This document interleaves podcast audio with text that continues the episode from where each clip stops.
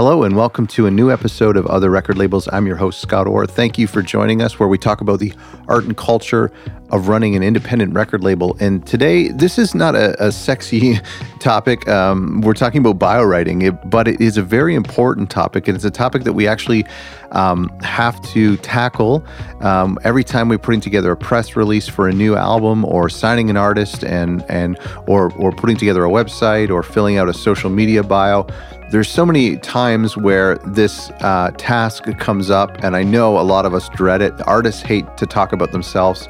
We always kind of pass the buck onto them and make them write something about their new album.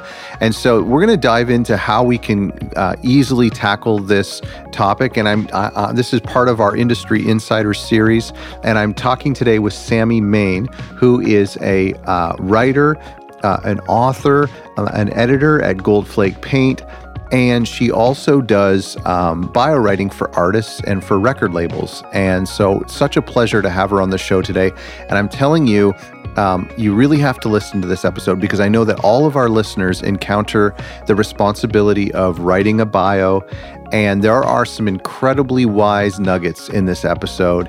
Uh, and so I really want to make sure that you listen. Uh, and I think you're going to find this really helpful. Speaking of helpful, um, it, I, after I recorded this episode, I put together some of uh, these ideas. And I, I, basically put together this one sheet of some tips and, and a little checklist and some examples of bio writing. And I've included that in our record label toolkit. So if you've already downloaded our record label toolkit, which has some other things, some other checklists, and some other resources in there, then you're going to need to download it again to get access to this new one page on bio writing. And so go to otherrecordlabels.com slash toolkit and download that now. And I've included some updated piece on how to to uh, to craft a bio for your artists let's roll right in. I, am I'm, I'm really excited about this topic because it you know in the grand scheme of things, like when it, of all of the components of releasing a record and, and promoting a record, uh, writing a bio for an album or, or for a band is is is a pretty small piece. But for some reason in my mind, it's like such a linchpin. Like it's such uh, like a a wrench that can can just completely ruin everything or slow down the process. So the reason I want wanted you to come on here and, and why I think I, we need to talk about you know writing bios and, and, and kind of camping out on that subject for a bit is uh, like it's something I dread as a label owner as an independent artist. It's something I'm not good at. Um, maybe I put in like 10 seconds into it sometimes. The the problem is is that like the need for it comes up all the time. Like whether it's on our website or writing grant applications or press kits. Um, for something I dread so much, I just have to do so much of it. So why are these things uh, um, so like why are why are bios so painful for dummies like me? Um, well, I think bios are a chance for um, to see your your art and your craft objectively and i don't think you can actually do that hmm. um, no matter how hard you try and so i think that's why a lot of artists um, struggle to do it themselves some don't like some do do their own artist statements right. that could turn into bios but i think um, to step back from your own piece of work and to say, okay, well, what is this about is actually quite difficult for a lot of artists. Hmm. Um, so I think bringing in an outside perspective to help the artist talk through the themes on the record can really help them to understand what this piece of work is about. And actually, the conversation will bring out things that they may not have thought mm. before. Um, so yeah, I think that might be why it's so painful. I don't have the complete answer to that because I find them quite easy to do. So that's good. Um, yeah, that's true. Yeah. yeah. Well, you know, that's a, a, really interesting point about a fresh set of eyes. And, and, we do that in the music industry with mastering and, and bringing in mix engineers to listen to something after we've worked on it for so long to bring a fresh set of ears to. So um, it's uh, it totally makes sense that that we would do that uh, on how we describe the record. Mm-hmm. Right, and you know, um, bios are the thing that is able to create a bridge between the artist and the listener. Mm. Um, and it allows the artist to see their work in a new light and to take a step back because as we both know so many artists work on albums for sometimes many years Sure. and I've spoken with a lot of artists who say, "Oh yeah, you know, I've been working on it for a long time. Some of these songs are like seven years old, um, and they're kind of, you know, sometimes they're a little bit sick of it Yeah. by the time it actually comes out." Um, and so they're not really excited to talk about it, or they're not really excited to to deal with it. You know, it's kind of sad that Yeah. it takes a long time, especially with COVID. You know, there's been so many pushbacks for album releases. Right. Um, and you know, a friend of mine, their their band had to wait two years longer than they thought Wow. uh, for an album to come out. And talking with them about the release and um, asking them if they were excited, they were like, mm, well, you know, kind of. I don't know anymore. and it's just, it's kind of like really um, heartbreaking because you know these these people put their their all into these these albums and these EPs. Um, and so I think, as you said, like bringing in an outside perspective, like mastering, um, or someone who creates the album artwork, or yeah, someone like Mhm. myself who writes bios, can get them really excited about it again, um, and can kind of ignite some more energy into it. Um, and you know, it points to areas about the album that the artist will want to discuss whether they know it or not. Um, and so it's it's good practice for interviews they might be doing in the future. Um, True. yeah. So good. and a lot of yeah, and a lot of artists, especially on independent labels or if they're self-releasing, may not have a lot of experience with interviews. Um, and I find when I do bio bio calls um, that they're quite nervous to talk about the album, um, but it's quite a safe environment because I see writing bios as a total collaboration.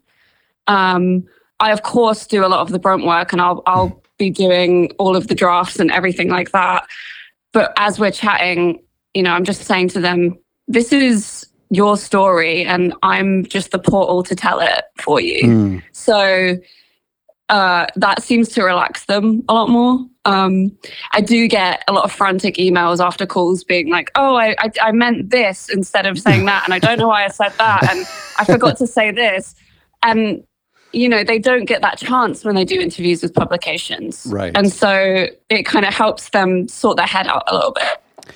That's a good point. What should the the goal of a bio be? Wh- What what do we hope it accomplishes?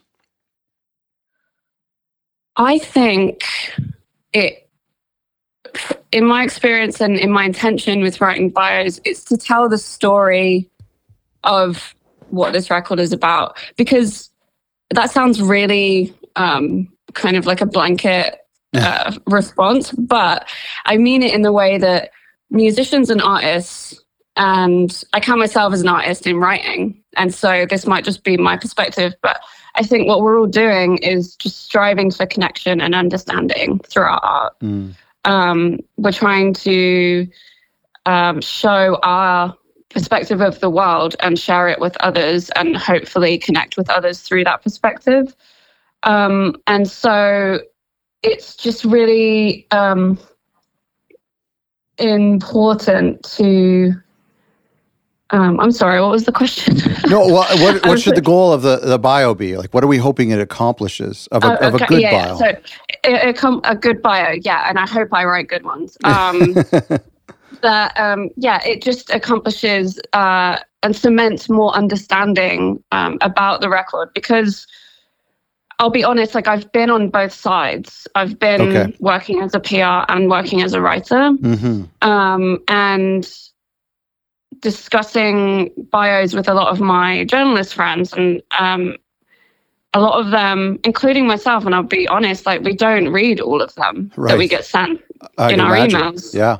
yeah you know we get we get so many emails and it's really hard to put the time in and the focus to be like, okay, I'm just going to read this whole page about this album. Often I will read a bio if I'm doing an interview. I mean, I will always read the bio if I'm doing an interview Mhm. with an artist because the bio is there to tell us what this album's about and what the artist wants to discuss about it. And it's kind of like there to be a jumping off point for questions in interviews Mm. and it allows the artist to kind of shape the narrative around the press for it Right. um, because bios are the only thing that I mean. I'm talking about smaller artists. I'm sure huge artists um, actually approve a lot of interviews that come out, Okay. yeah. but it's it's not the norm for smaller publications and smaller artists. Um, it's actually quite bad taste to do it to a journalist and say, "I want to read it before it comes out and approve it." Right. Um, yeah. so bios are the one thing that artists can control what is said about the record. Hmm, that's a good point. And so that's a good first base to to journalists so that they can understand where the artist is coming from in the first place. And then that is a great jumping off point for a good conversation about it. I've been. I want to ask you this. Uh, I've been fascinated recently about uh, how with Instagram and Twitter, often our first interaction with new music as music fans happens visually. Whether it's we see an album cover, Mhm. a video still, uh, an album review, or or even just for me, it's just a, a tweet from a journalist or someone I follow. Um, Mhm. it, it- that it's something that we see that entices us to go listen. What are your thoughts on this, and, and what does it say uh, about the importance of of you know the written word describing music? Yeah, I am someone who loves the visual aspect of music. I'm obsessed Same. with album artwork. Same, me too. I think it's yes, and I've written about it quite extensively. Um, any chance I get, um, Great. I put my hand up and I'm like, please. yeah. and I I always ask about it in bio calls because of course it's the first thing that people see. It used to be the first thing that we see in a record store Sure. before the internet. Yeah. Um, and so it's the the visual presentation of a sonic world, which is just so important. Mm. Um, and a lot of people just don't seem to be that interested in it, which I find really fascinating. Same. I'm just like, I totally agree. It, yeah, it blows my yeah, mind. yeah, and it's just some of it is you know it's so beautiful and it's telling a story um, in a visual way, and it's funny that I was thinking about this the other day. How sound, you know, when we hear a word um, or we hear music, our mind will often like paint a picture for us, and we'll see something. Hmm. Um, and so I like to think of that with albums. It's like that's what you're supposed to see when you listen to this music. You're right. Um, That's a good point. yeah, I mean that's getting deeper than I than I um, expected. But um, yeah, so um, visually, I mean, were you asking like what the role Well, of the yeah, written word compares to the visual? because sometimes it's like we're talking about album artwork for sure that that definitely pulls me in and, and same with like product images of of like well designed vinyl variants or cassettes but oftentimes i'm also just pulled in by um, a review a written review or even just a Mm. tweet somebody somebody Mm-hmm. saying describing a record in a such a way that i'm like i gotta hear this Yeah, yeah, yeah, and it's um, it's funny like talking about emails that journalists get, like myself.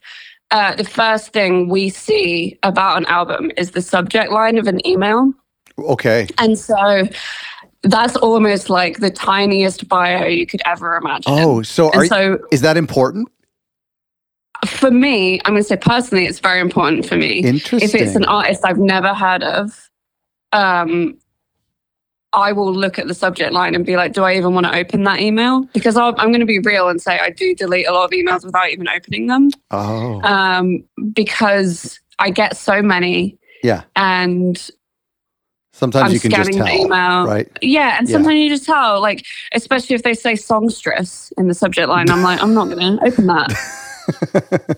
Which is, you know, probably unfair on the artist because Sure. they probably didn't have any say in that. But um, there, there are definite no-no words that I just I can't even look at.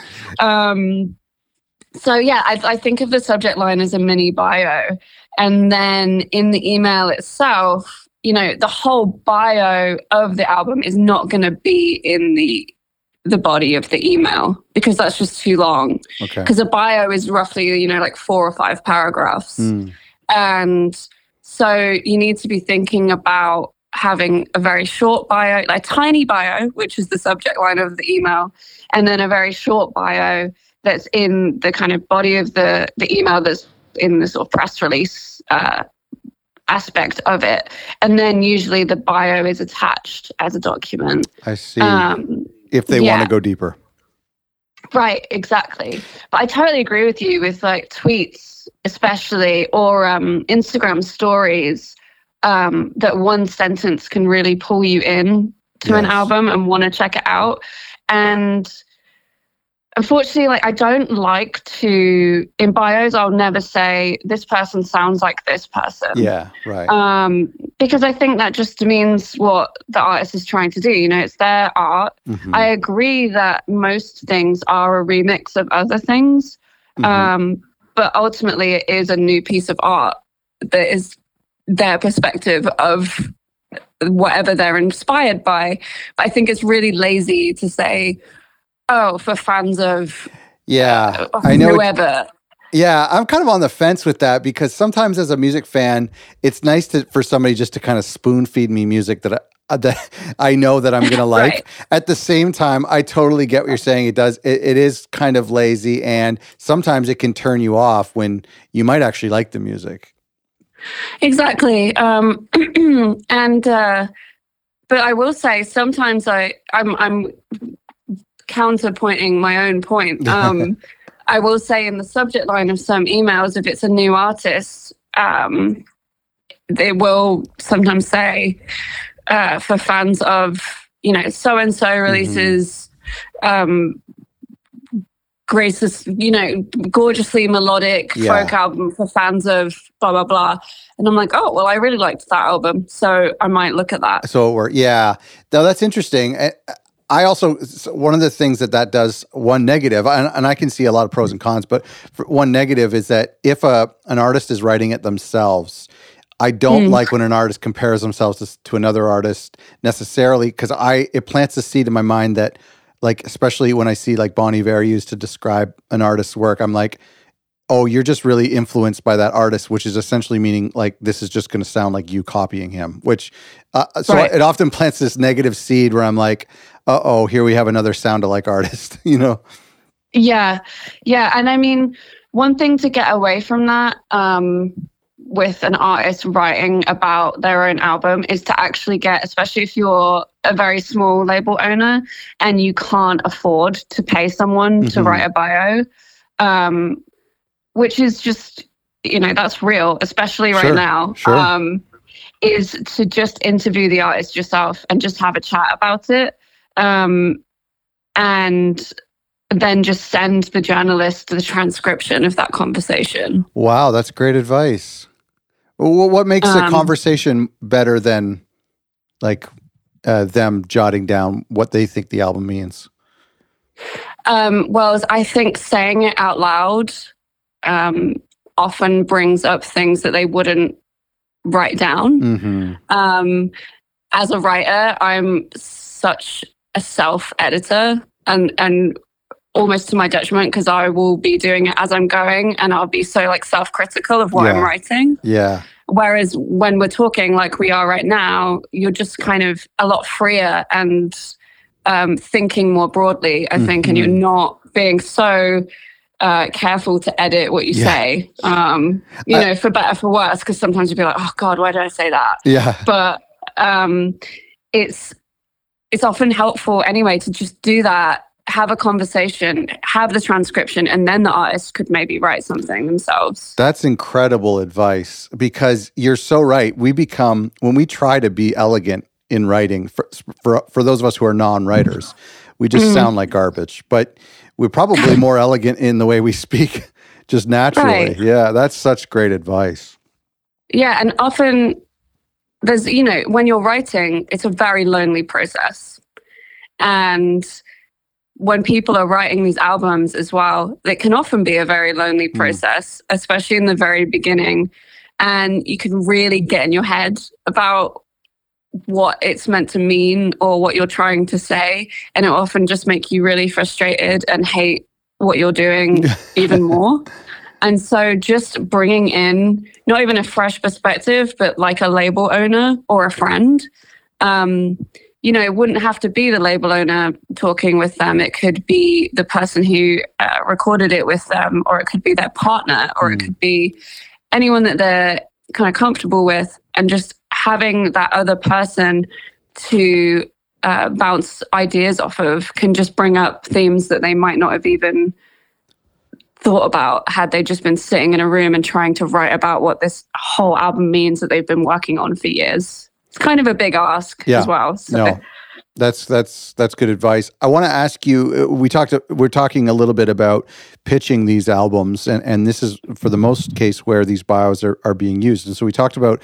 uh, uh, and this is so helpful. I, I, the idea of a subject line as a mini bio, and then you get into a little bit more in depth in, inside the email. When an artist or, or label is pitching a new release to publications and, and writers like yourself, um, you kind of just, can you walk us through a little bit about um, what really works for you? I know that all of my artists and myself included wish that we could just put an album link and let the music speak for itself, but it isn't Mhm. that simple, is it? No, unfortunately not. Mm. Um, yeah, I mean, I have been doing this for like, I don't even know, tw- 12 years at this point. Mm, wow. Um, yeah, 13 years. I don't know. I'm, I'm getting on a bit now, but, Congrats. um, yeah. um, and I've formed really lovely relationships with PR and label owners um, who really understand the kind of music I like and really understand the publications I'm working for.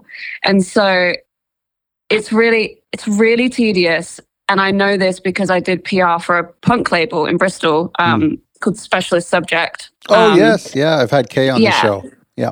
Yeah. Oh, Kay is just Yeah. the most wonderful human being. Totally. Um, yeah. So they they took me on in um, 2018, I think. Um, Okay.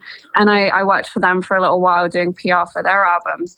And so I know how tedious it can be to individually pitch each person to their taste, write about which um, feature on their website it would work for, or which playlist, or Mm, which um, oh, it's just it, I, I it, hours and hours and hours Yes. go by trying to do that. And I will just say spreadsheets are a godsend. And yeah. color coding Yeah. is a gift. um, but um, it makes a world of difference to be pitched something that is to you and you only. Um, not you only as in the album Yeah. is only being Yeah, no, I you, get but you. just the body of the email. Yeah. Um, you know, some people just like spell my name wrong Right. or um, pitch me on Instagram when my email is in my Twitter Oh. bio yeah, yeah. and it's that really puts me off which is a shame because i just i just immediately don't even want to engage with Mhm. it if someone spells my name s-a-m-m-i-e i'm like well my name is it like you Yeah. can just google me and it's everywhere so um i know it's tedious but i think personalizing um, the emails is so important and and really getting to know the publications that you're pitching to instead of just blanket pitching the same email to everyone Yes. um, because you may get one or two bites, but I think there is more of a chance of people getting back to you if it's personalized. And then that way you're also growing relationships. yeah. Um, hmm yeah. No, that that's a great that's great advice. I've heard that a lot. I have found that to uh, for for my myself as well to be the case. It's it's the worst advice to hear because what you want to hear is that BCCing a thousand writers is the is the best way to do it. but but those but you're right. The personalized emails uh, and but the funny thing is is that you can either send a thousand blanket emails or 10 personalized emails and the 10 personalized emails are going to have more effect than the blanket Right. ones so it actually could almost be the same amount of work Yeah. And I mean, it was heartbreaking for me at times, where, especially working with Specialist Subject, where I would put days of work into personalized emails and I would get nothing back. Yeah. Yeah, totally. Um, and that's a very real, re- you know, that's that's our reality sometimes. Mhm. Um, and that doesn't, that's nothing about the music itself. It's usually people are very busy, people are getting, you know, we have to remember there's humans behind everything.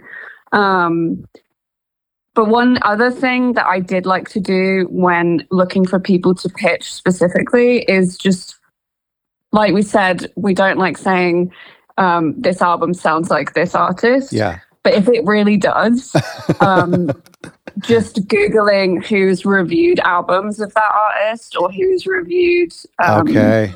or interviewed that artist, Yeah. and you can say, hey, um, you know, I really loved your Bon Iver review. Uh-huh. um, Yeah. and this this album we think is really you know going to be up your street so Yeah. um That's and then point. that way that's an added like personalized thing because it's like saying oh i've actually read your work and i think you're going to really like this Mm. um because like you said sending a thousand emails to writers um who might not even like the genre of music you're sending them so it's kind of pointless Totally, totally. Uh, Let's uh, let me let me ask you, uh, what was your journey into writing about music like? Can you kind of give us a little bit of uh, the the genesis behind all of it? yeah i mean i kind of regret it now but um I agree. I mean, it's just it's changed so so much since I graduated college in 2010. right. Um, okay. Yep. I I wanted to write about music since I was about 13 or 14. Um, that was I knew that that was what I wanted to do with my How life. how did that come to you as a thirteen year old? I was obsessed with music magazines. Oh. Obsessed. Like what? Um, especially NME. Um, Okay. Yep. uh, you know, I would get my uh, Dave at the corner shop would always put one aside for me every Wednesday. Oh, Came out every. Wednesday, and I would go and get it. Um, and I would just read it after school, cover to cover, on that Wednesday night. And there there's still the Um, heyday too, right? Like where they'd come in cellophane with a CD, or and they would they were yeah, huge. yeah, yeah, Yeah. And that, I mean, those years as well. There was a lot of, um, I mean, especially running up to like just before I went to college, there was the huge, huge like surge of indie bands. You know, the Strokes Uh-huh. were Yes. massive, Yes. and then all the the Baby Strokes bands came out, and everyone was obsessed, obsessed with them, and so was I. You know, I Yeah. was totally obsessed and in love with all these bands, and I was really obsessed with writing in general. I was when I was little, I would just write stories and stories and stories, and I would just that was how I made sense of the world was to write about it. And so I really wanted to combine the two things that made me feel alive, which was music and writing. And I was just hell bent on doing it. And I just was so obsessed with this idea of being able to go to shows and write about it and connect with people in that way. Mm. Um, it wasn't necessarily that I wanted to give my opinion. I just wanted to tell stories. I really wanted to tell um, the story of why this art was being made and who would connect with it and why it exists and what it can do for us. And um, unfortunately, the reality slapped me in the face a few years later that that's not really what sells or what gets clicks. Mm. Um, so, I mean, I did a lot of um, internships when I was Okay. growing up. I did one NME, which was very Oh, exciting for me as an 18 year old. Um, and I got food poisoning from their cafe and missed three days of my internship. Um, Like your first day, you got food poisoning. I got like the second day I got food poisoning. So I was like, oh, right, maybe this is like trying to tell me something that I shouldn't be Yeah. going into this career. Um, but you know, I was I was fine. I stayed with um, a cousin of mine who's actually a music PR now, um, and yeah, and you know, and I went to a bunch of different talks about writing, um, and then at my college newspaper, I was uh, arts and culture editor, um, and it was just such a thrill to have to to be able to review albums that were sent to me. I'd never been sent advanced copies. Oh yeah. And this is a time when they were still sending CDs. Sure. Um, and I was very, very excited. Yeah, it was just like the best thing in the world to me. Those CDs with Um, the with the hole punched the UPC was punched in the hole and it said like do Yeah. not copy. Yeah. Yeah, yeah. Amazing. It was like you will be sent to prison. yeah, the the FBI logo. yeah. I was like, oh my gosh, like putting it in my backpack, like contraband. Um, but yeah, so I was arts and culture editor at my my uni newspaper, and then the magazine editor, and I just was like insatiable with with going to shows and writing about them. Um, and you know, then I graduated. I was working in a record store. I got made redundant. I was desperately trying to get a job in this field, and then the job that I did get was not in music journalism specifically. It was for a graphic design website. Okay. Um, but while I was working there, and, you know, and again, I got to I got to write about album artwork sometimes, which was great.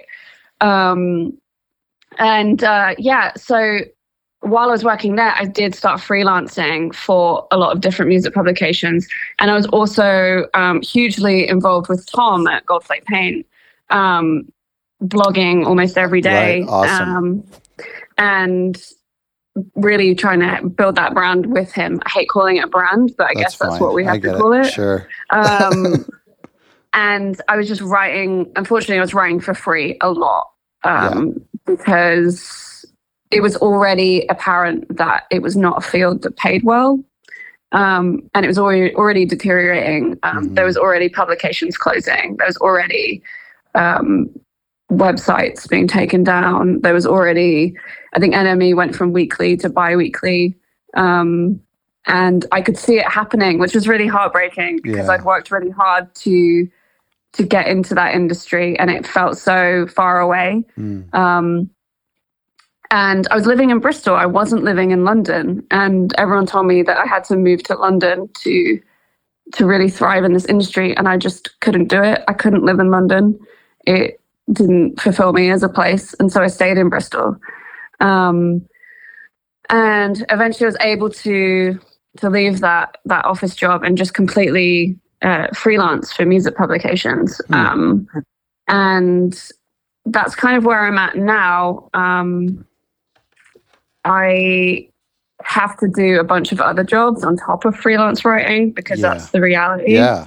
Um, That's the reality for a lot of freelancers uh, in a lot of Yes. industries. Yeah. yeah, especially, you know, it was bad before COVID and now it's just, I don't even know what's going to happen. Mhm. Um, there was a lot of uh, freelance budgets just completely cut at the beginning of COVID last year. Um, and and now also we're seeing so many more um, musicians interviewing other musicians, um, which I don't know how I feel about that. Um, Oh, really? Is that's a thing? Yeah, yeah, definitely. You know, with the bigger the bigger pop stars, um, and Like you mean bigger like on a, publications, like a podcast or or as or as like an article? article. Oh, I yeah, see. like you know, um, I can't even think of you know Taylor Swift interviews Paul McCartney Yeah. was one, Right. Okay. um, and I think conversations between artists are definitely interesting and worthy of. Uh, publication, but it's also just like we're struggling enough as it is. Can Oh, someone yeah, give yeah. us some work, please? yeah, they don't need to work. Um, Yeah, that's true. Yeah, and so it's really it's been really heartbreaking to see uh, the status of um, music journalists. Just I don't feel like um, they're as as respected as they Mhm. were before. Which you know they shouldn't be the the gatekeepers of who gets coverage and you know who gets airtime or or page space. Yeah. But um, well, I do think there was something quite beautiful about how music journalists were really, you know, people had their favorite music journalists and Mhm, anything that they mhm. recommended, you know, they would listen to. And I feel like that's less and less the case these days. Um, I worked as a news writer um, for NME, and it was a lot about just getting clicks, you know, Yeah. and that's Oh, the reality for a lot of publications to just survive and be able to create the content that they actually want to create. Um, which is just like really sad. So I'm I'm very very thankful to be an editor at Goldflake Paint and to be working with Tom and Hannah. Yeah, that's Um, an inc- totally incredible thing. Yeah, thanks so much. Um, we're just really trying to counteract the clickbait.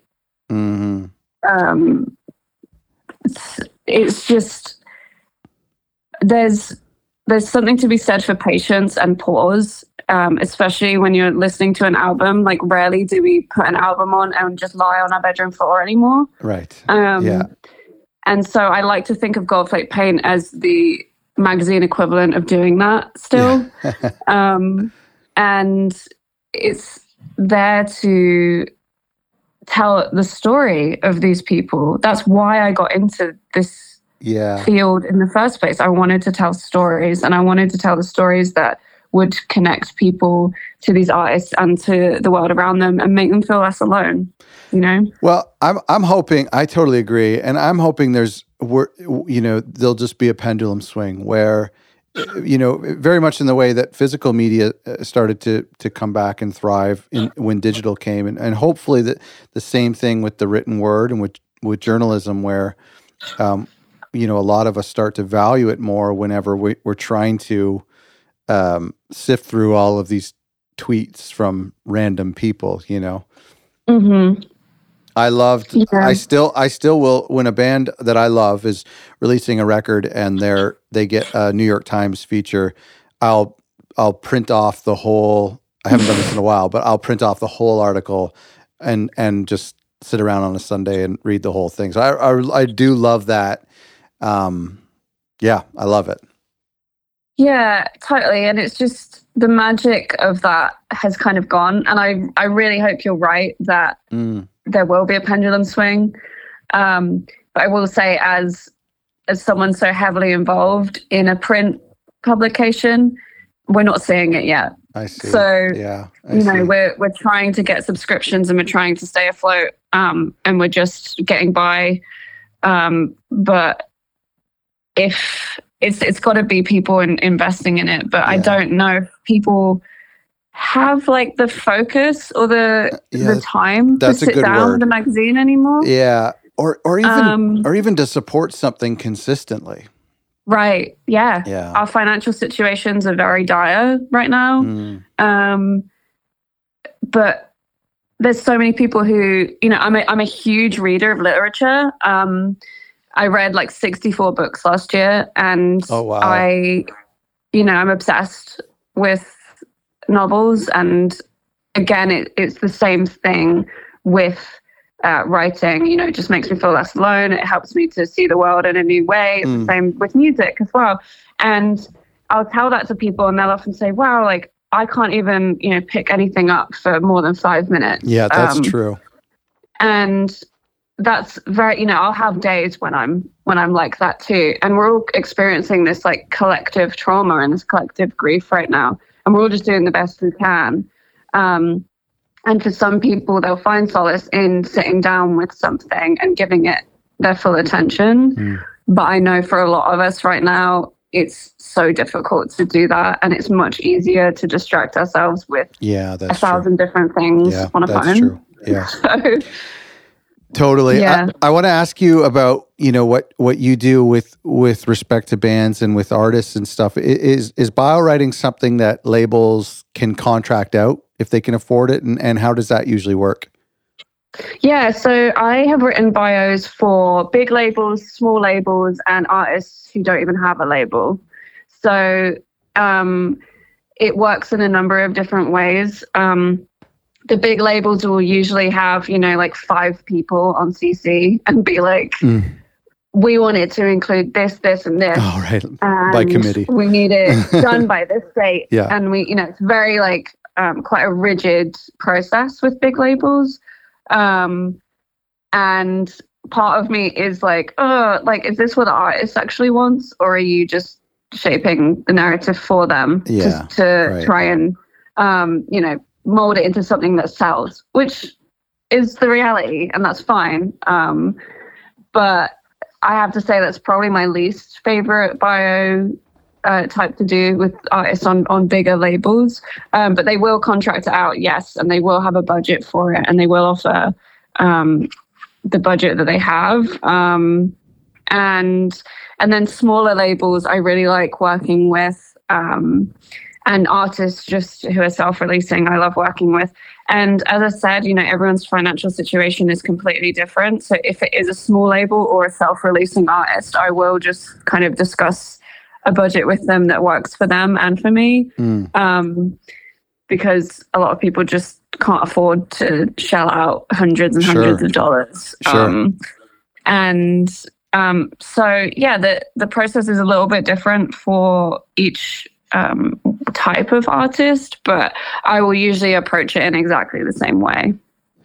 If uh, the the most common question, you know, when when I'm working with a publicist with a band or something, and we have to come up with a bio, the most common question that comes up when you're writing a bio for new releases: What if my new album or my or my new band or whatever doesn't have an interesting angle? You know, like a lot of bands will say, "We have ten songs, we wrote them. I, I don't know. There's, you know, they can't find the story. Uh, Uh, how do you how do you address that? That's such a common problem Right. with bios. Yeah, I, I think it goes back to these bands and these artists having sat with these songs for years, and so they don't see a theme and they don't see um, anything special. But it is special just writing music in the first place. Sure. Yeah, that's true. Um, I think just having a conversation with someone outside of your inner circle, um, or who was not involved in the process, and just talking about it Kind of like a well, often- therapist. yeah, exactly. It's, I'm exactly. I'm an I'm a therapist. Um, yeah, just drawing out. Um, How many bands What? have you made cry? oh, none, none. I've not made them cry. I've made them very happy most of the time. You know, there was just a.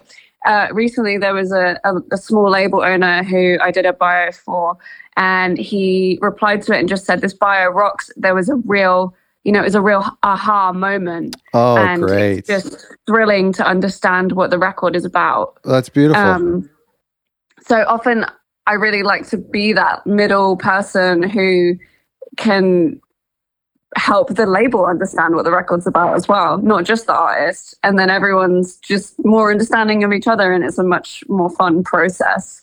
Um, so I would say to artists who are struggling, um, just don't think about it that much. Just don't worry about Mm. it that much. You don't have to have. I feel like the the way the industry is right now, you have to have this really special thing that was a catalyst in making this record. And I think to and I think that's the click, you know, the click culture is like you have to you have to have some like amazing um or scary thing that happened. Mm, And I've seen that a lot with journalism in general is that people love to mine artists for their trauma and love to try and bring it out and splay it all over the page. And it's okay if you don't want to do that. You don't have to do that for clicks. Oh, yeah. It's just um, yeah, a I think trend that I'm really uncomfortable with. I, I can tell when it's forced. I feel like I can I can tell. Yeah. Um, and so if it's like, hey, I wrote 10 songs and I really love them, then you just can talk about, well, what was it like growing up? And why did you get into music in the first place? And what does writing music mean to you? It doesn't have to be specifically about this album. It can just be about Right. why they do this thing in the first place. And usually you'll get a better answer than I don't know. Um, because Hopefully. you know, people have a drive to create and they'll they'll know what that drive is. It's not it's usually not like I don't know, I just do it. Yeah. Because if they feel that way then I don't feel like it's gonna Yeah. last that long. That's true. Yeah. Well, that, that's a great. I love the whole conversation thing because a lot of artists will say to their label reps or, or to the labels or um, or to their publicists or whatever, they'll just say, "I just write music. I don't want to have to describe it or or or what we talked about at the beginning. They don't want to think about the Yeah. artwork. They don't care about the artwork. They just write music." But I mean, everybody is you know for the most part passionate about what they do, and so talking, having them talk about why it is they what they do. I mean, you're totally right. I think you could pull so much out of that. Yeah, yeah. And in an ideal world, we would just put art out into the world because yeah. um, without all this stuff, um, because it's, I feel like a lot of albums and a lot of books as well once they're out, they don't really belong to the artist anymore. Oh, they totally. belong to whoever's listening to it and whoever's connecting with it. And it was funny. I was talking to an artist the other day. Um, she she's a regular at the bookstore I work at, and um, she's in her fifties and she's just extremely cool. And I just adore her and I just want to be exactly like her in 20 years. Um, and I was, you know, describing um, some of the struggles I'm having with writing. And she said, That's really dumb. You have to forget that your art is not for you. Oh, wow. And um, I don't 1000% agree with that. Sure. But I really appreciate uh, what she was trying to tell me in that moment. Mm. Um, and so it would be great um, to just put an album out, put a book out, and let the art speak for itself. But unfortunately, that's not the reality. And unfortunately, that would mean that like hundreds of people were out of a job too. yeah. Um, if you're, this has been great, by the way. Thank you so much. If if you're open to working with bands and labels, and uh, can our listeners reach out to you? And if so, uh, how? Absolutely. Um, I would love to work on more bios. It's honestly my favorite thing to do. Nice. Um, because because I get to just tell the story and it's not for a publication, it's for the artist. Yeah, and that's why I wanted to great. write about music in the first place. So um, yeah, you can absolutely reach me. Um, Twitter is a good place to find me. Okay. It's just um, at Sammy Maine, all one word. Okay. Um, and my email is there. And I'll put um, I'll put links to everything in there. Yeah, so yeah, my email's there. That's that's the the best place to find me, and you'll just have to deal with my other tweets that just screaming into the void. But Aren't we all? I think yes, it's so amazing to hear it. I mean, this is like talking with a lot of the people that I talk with, but it's so amazing to hear people who are passionate about areas of of the job that I hate or that I Mm. dread so much. What a beautiful world to to you know to have uh, people. And I, I imagine there's things that I really enjoy doing that are arduous or tedious that that other people can't stand. So I think that works really right. well. I mean, it takes a village to release an album, Yeah. Oh, totally. Totally. and so the artist doesn't need to feel stressed out about trying to um, tell the story by themselves, or the label owner doesn't need to feel stressed out about um, getting everything 100% right. Mm. Um, there are, like you said, there are other people out there who can help. Um, and usually you can find the right person that's going to make you feel all right about everything. Um, and then we just create more of a community. And I think that's what music should be about in the first place. Mm, totally. Thank you so much for doing this. It's been so great to chat with you. Yeah, thanks for asking me. I really enjoyed it. And thank you all for listening. You can find out more about Sammy Maine, and her name is spelled S A M M Y M A I N E. And you put that all together, and she's on Twitter under that name. Um, and her email is there, and some of her previous work, and and and some of the organizations she's been a part of. And so go ahead and follow her. And and if you are at the stage where you're ready to hire someone, then you can reach out to her. Um, and also go and grab our updated toolkit that has our new one sheet for um, writing bios with some helpful tips and examples in there, and some takeaways from this episode with Sammy. Thank you so much for listening. Go to otherrecordlabels.com slash toolkit to grab the updated toolkit.